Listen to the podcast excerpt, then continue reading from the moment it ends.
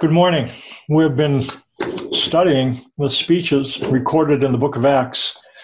So far, in the speeches that we looked at, the audiences have been located in Jerusalem. And in chapter 7, we began looking at that last week. The audience changes.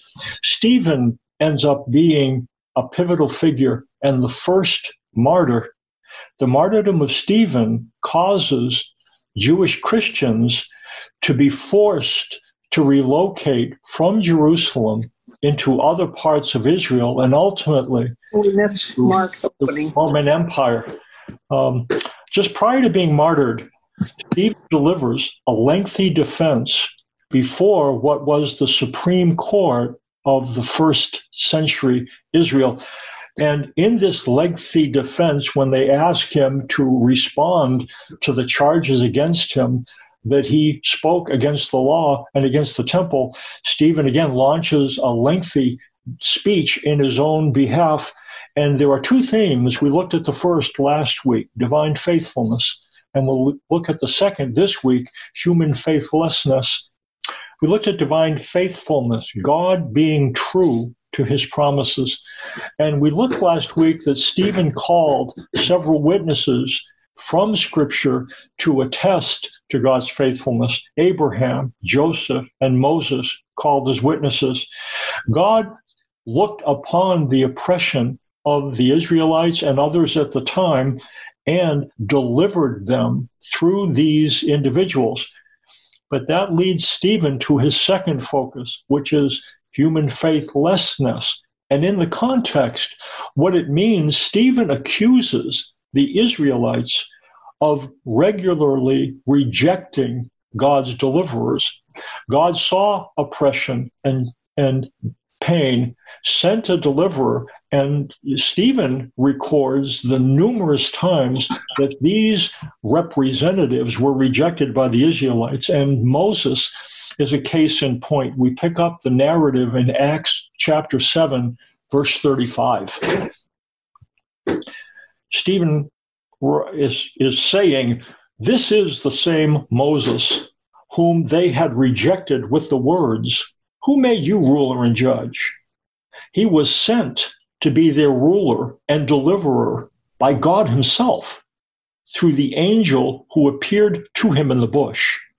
He led them out of Egypt and did wonders and miraculous signs in Egypt at the Red Sea and for 40 years in the desert.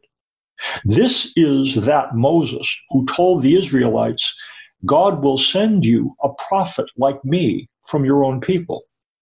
He was in the assembly in the desert with the angel who spoke to him on Mount Sinai and with our fathers, and he received living words to pass on to us. Moses and Jesus have several things in common. They performed signs and miracles for the people and these, these miracles testified to their being God's spokesperson and representative, God's ruler and judge. And another thing that unites both of them, they were rejected as such. Stephen goes on in verse 39. But our fathers refused to obey him. Instead, they rejected him and in their hearts turned back to Egypt. They told Aaron, Make us gods who will go before us. As for this fellow Moses who led us out of Egypt, we don't know what's happened to him. That was the time they made an idol in the form of a calf. They brought sacrifices to it and held a celebration in honor of what their hands had made. But God turned away and gave them over to the worship of the heavenly bodies. This agrees with what is written in the book of the prophets. Did you bring me sacrifices and offerings 40 years in the desert, O house of Israel? You have lifted up the shrine of Molech and the star of your God, Rephan, the idols you made to worship. Therefore, I will send you into exile beyond Babylon. We find a pattern in the Bible. We've talked about it before. Tune out, tune in, turn from we find that there were times when Israel turned to idolatry, but it didn't just happen right away. There's a process. There's it moves from tuning out, tuning God out, tuning in, tuning in those who claim to speak for God but don't do so, and then turning from. To reject God's messenger, Stephen points out, is to reject God, to tune God out. When somebody tunes out God's representative, they tune in those who claim to speak for God but don't do so. The result is tragic, turning from God. And, and that's why it's important to tune God in, to seek to understand what he says, to be guided by what he says. That's puts us in a safer place so that we don't assume that thoughts that are not true of God, we, we don't entertain them. And in not entertaining them, we don't turn from him. Stephen observes, though, for those he's talking to, that God gave them over to their own desires, to idolatry. When we think of idolatry, it really comes in two different forms. When we treat not gods as God, or we treat God in a way that doesn't honor him as such.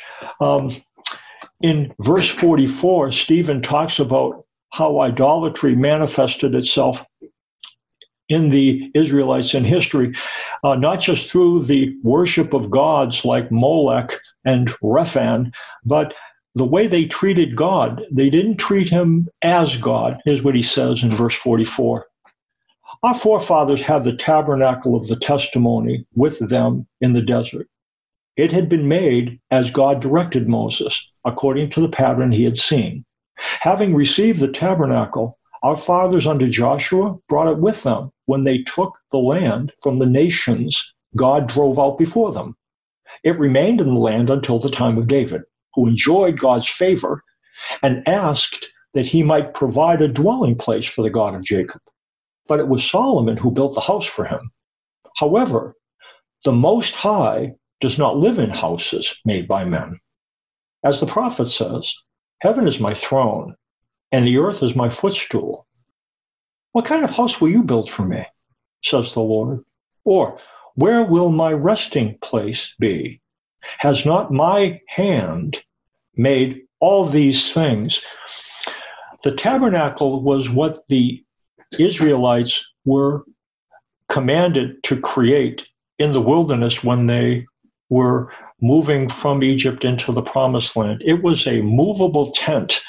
And this portable tent fit a pilgrim people on the move, a people not died, tied down to a land or place. So they could uproot this movable temple, this tent, and move it from place to place. And, and that's the way God accompanied his people. They were pilgrim people. The temple was to be a house for Israel, not for God, a place for Israel to express their devotion to God. Steve, Stephen suggests that over time, the tabernacle and when it became a fixed building, when Solomon built it, it started to become something else. When a place of worship becomes a representation for God Himself, it becomes a substitute for God.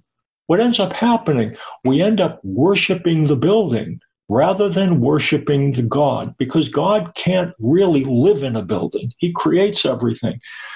The man made house is worshiped, Stephen points out, not the living God. And that's idolatry. When we act as if God lives in a church. You know, we talk about the church being God's house, and I think we understand what we mean by that. It's a place where we worship and honor God, but certainly it's not a place where God lives. God doesn't live in the buildings we create for them. He created everything.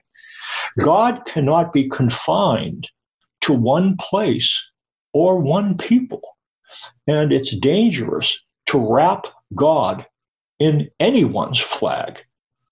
Uh, Tragically, Stephen's contemporaries, those he was talking to, didn't listen. The temple in first century Jerusalem became a hotbed for Jewish nationalism, a place where they said, God's going to protect us. We can overthrow any human government, and God will protect us because we have the temple here. The temple was the place where revolutionary movements began in the first century. Eventually, this led to war with the Romans. And Jesus, when he approached Jerusalem, he understood that this would happen. And that's why he sobbed on Palm Sunday when he entered, because he knew what was going to happen in the future and what did happen. The Romans attacked and they reduced the temple to rubble. Not one stone was left on one another. Stephen concludes his speech by pointedly accusing his hearers of faithlessness. Here's what he says in verse 51. You stiff necked people with uncircumcised hearts and ears, you are just like your fathers. You always resist the Holy Spirit. Was there ever a prophet your fathers did not persecute? They even killed those who predicted the coming of the righteous one, and now you have betrayed and murdered him. You who have received the law that was put into effect through angels, but have not obeyed it. Stephen accuses these Supreme Court justices and the people who were there gathered listening to this speech of being faithless. Moses, Joseph, and the prophets are all types of and pointers to Christ, and Stephen pointed out that they had already killed him. They were the guilty parties all, as well in turning the temple into an object for human manipulation, and they distorted its true purpose as a place for prayer and worship. And we're going to look at how this court, this how this defense ends, and it's not going to end well. Um, let's notice one thing, though. We've noticed this before. When it's in verse 53, it has something that we've noticed before. It says, "You who have received the law that was put into effect through angels." but have not obeyed it. When you read through the Old Testament and you understand and read about what happened on Mount Sinai, you never hear angels talking from Mount Sinai. It's God. That's the way the the the text declares. Now it declares in some places that the angel accompanied them on the journey, but it seems to indicate that that it was God who spoke to Moses. But what we find here is that we find something different in the New Testament. Uh, it's found here in the New Testament and from the lips of someone listening to Stephen that that Moses received the law through the mediation of angels. That, that actually angels were speaking as God's representatives.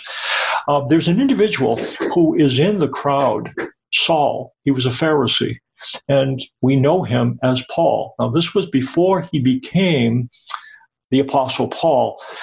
He apparently heard what Stephen declared here because listen to what Paul says in Galatians 3:19 when he then on the far side of his conversion he says this what then was the purpose of the law it was added because of transgressions until the seed to whom the promise referred had come the law was put into effect through angels by a mediator.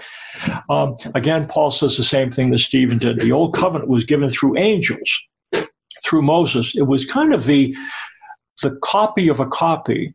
God communicating to angels, angels communicating to Moses, Moses communicating to people.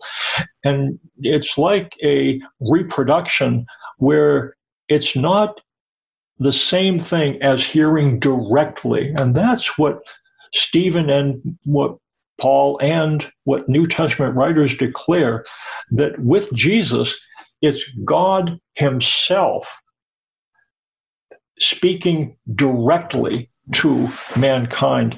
Um, the image of angelic messengers, by the way, if, if you saw the tabernacle and what it was like, it had it was a portable tent and it had images both on the tent itself and in the interior structures. The image of angels emblazoned and adorned the tabernacle. On the veil between the holy place and the holy of holies, there is the image of an angel, the centerpiece of um, Judaism. In 586 BC, the Ark of the Covenant, that part which dwelt in the holiest place within this movable tabernacle, was lost. We don't know where it went. It was it was lost in the Babylonian captivity, and the centerpiece of Judaism vanished. So when um, the temple was reconstructed in the first century BC, it didn't have the Ark of the Covenant inside. That had been lost. God then no longer lived inside. So when you think about it, when God moved out of and was not in the holy of holy place, the ark of the covenant with the with the tablets and the different things, it was not there. Uh, what do you have when God moves out of the box? What you have are the images of angels. God's not there. Only angels are there. And Paul almost seems that to, he is encouraging those in his time, don't worship angels. There is, God doesn't speak directly to us out of the old covenant. Now it was, but God speaks to us clearly in the new covenant. Uh, keeping the commandments in order to connect with God, then, is really worshiping angels. God doesn't live or think or judge by the old covenant now. The old covenant was replaced by the new. God moved into a different tabernacle. And this is what it says in John 1:14. The word became flesh and made his dwelling among us. We have seen his glory, the glory of the one and only who came from the Father, full of grace and truth. Uh, when it says God made his dwelling, literally that means God tabernacled. So here's what happened God moved out of the old tabernacle and into his son. And um, he will never leave there. If we found the Ark of the Covenant, it would be empty. Back to what happens to Stephen when he's speaking to them. This is not going to turn out well. They explode in fury in verse 54. When they heard this, they were furious and gnashed their teeth at him. But Stephen, full of the Holy Spirit, looked up to heaven and saw the glory of God and Jesus standing at the right hand of God. Look, he said, I see heaven opened and the Son of Man standing at the right hand of God. At this, they covered their ears and yelling at the top of their voices, they all rushed at him, dragged him out of the city, and began to stone him. Meanwhile, the witnesses laid their clothes at the feet of a young man named Saul. We know him as Paul. While they were stoning him, Stephen prayed, Lord Jesus, receive my spirit. Then he fell on his knees and cried out, Lord, do not hold the sin against them. When he had said this, he fell asleep, and Saul was there giving approval to his death. Stephen's rebuke infuriated the Sanhedrin. His vision of Jesus infuriated more. He saw Jesus standing at the right hand of God. We hear elsewhere of Jesus sitting at the right hand of God. They try to figure out why is he standing? And it could mean one of two things. It could be reflecting or representing he's standing, this is a really neat picture, waiting to receive Stephen. And it might be that, or it also might be that he is standing as judge it talks in Daniel about the Son of Man will function as judge. If so, Stephen's vision shows Christ ready to render judgment on the accusers. Not Stephen isn't the guilty party. Those who are stoning him, they are the guilty party, and they did stone Stephen to death. An angry mob, they pelted him with stones. So here we have, and just to tie this up, we have a combination of divine faithfulness and human faithlessness. And what's interesting, even though these individuals were doing things, they stoned Stephen, they killed Jesus, even though they are faithless, God is still accomplishing his purpose. Here's what he promised to do through Israel. And again, to close us, just a couple verses. To Abraham, here's what God said I will bless those who bless you, and whoever curses you, I will curse, and all peoples on earth will be blessed through you. What he promises to the Israelites is that every nation on earth would be blessed through them. And what what Paul ended up understanding is even the rejection of Jesus by the Jews That was God's doing. Here's what it says in Romans 11:25, I do not want you to be ignorant of this mystery, brothers, so that you may not be conceited. Israel has experienced a hardening in part until the full numbers of the Gentiles has come in. Here's what happened. If all Israel had received and put their faith in Christ, Jews never would have been forced to depart from Jerusalem into Israel. They never would have been forced to depart from Israel into the Roman Empire if they had accepted and understood who Jesus was we would not have had the opportunity to hear. So even in the midst of human faithlessness, God is being faithful to keep his promises. He said to Abraham, every nation on the earth is going to be blessed through you. And even God causes that to occur and uses human faithlessness as a means of exp- ex- expressing divine faithfulness. Paul ends it up saying this way, quoting from, if we are faithless, if we are faithless, he will remain faithful, for he cannot disown himself. In the end, God's faithfulness always trumps human faithlessness. You know, we're grateful for that. Let me pray for us. God, thank you for your bigness. You're never put in a corner by what we do. We don't always understand your purposes, but you are accomplishing them. Purposes that are good. Thank you for your good purposes and your good promises. In the midst of difficulties, when we don't understand what's happening, even when we look around and see individuals who don't walk with you and it concerns us, it frightens us, at the end, when the dust clears, you will accomplish good things and you would have us trust you. Would you help us to do that as we walk through times of illness and physical instability and financial instability and emotional instability? You will accomplish good purposes in the end, and we can trust that. Thanks for walking with us. Thank you that Jesus is our good shepherd and we don't walk alone. In his name, amen.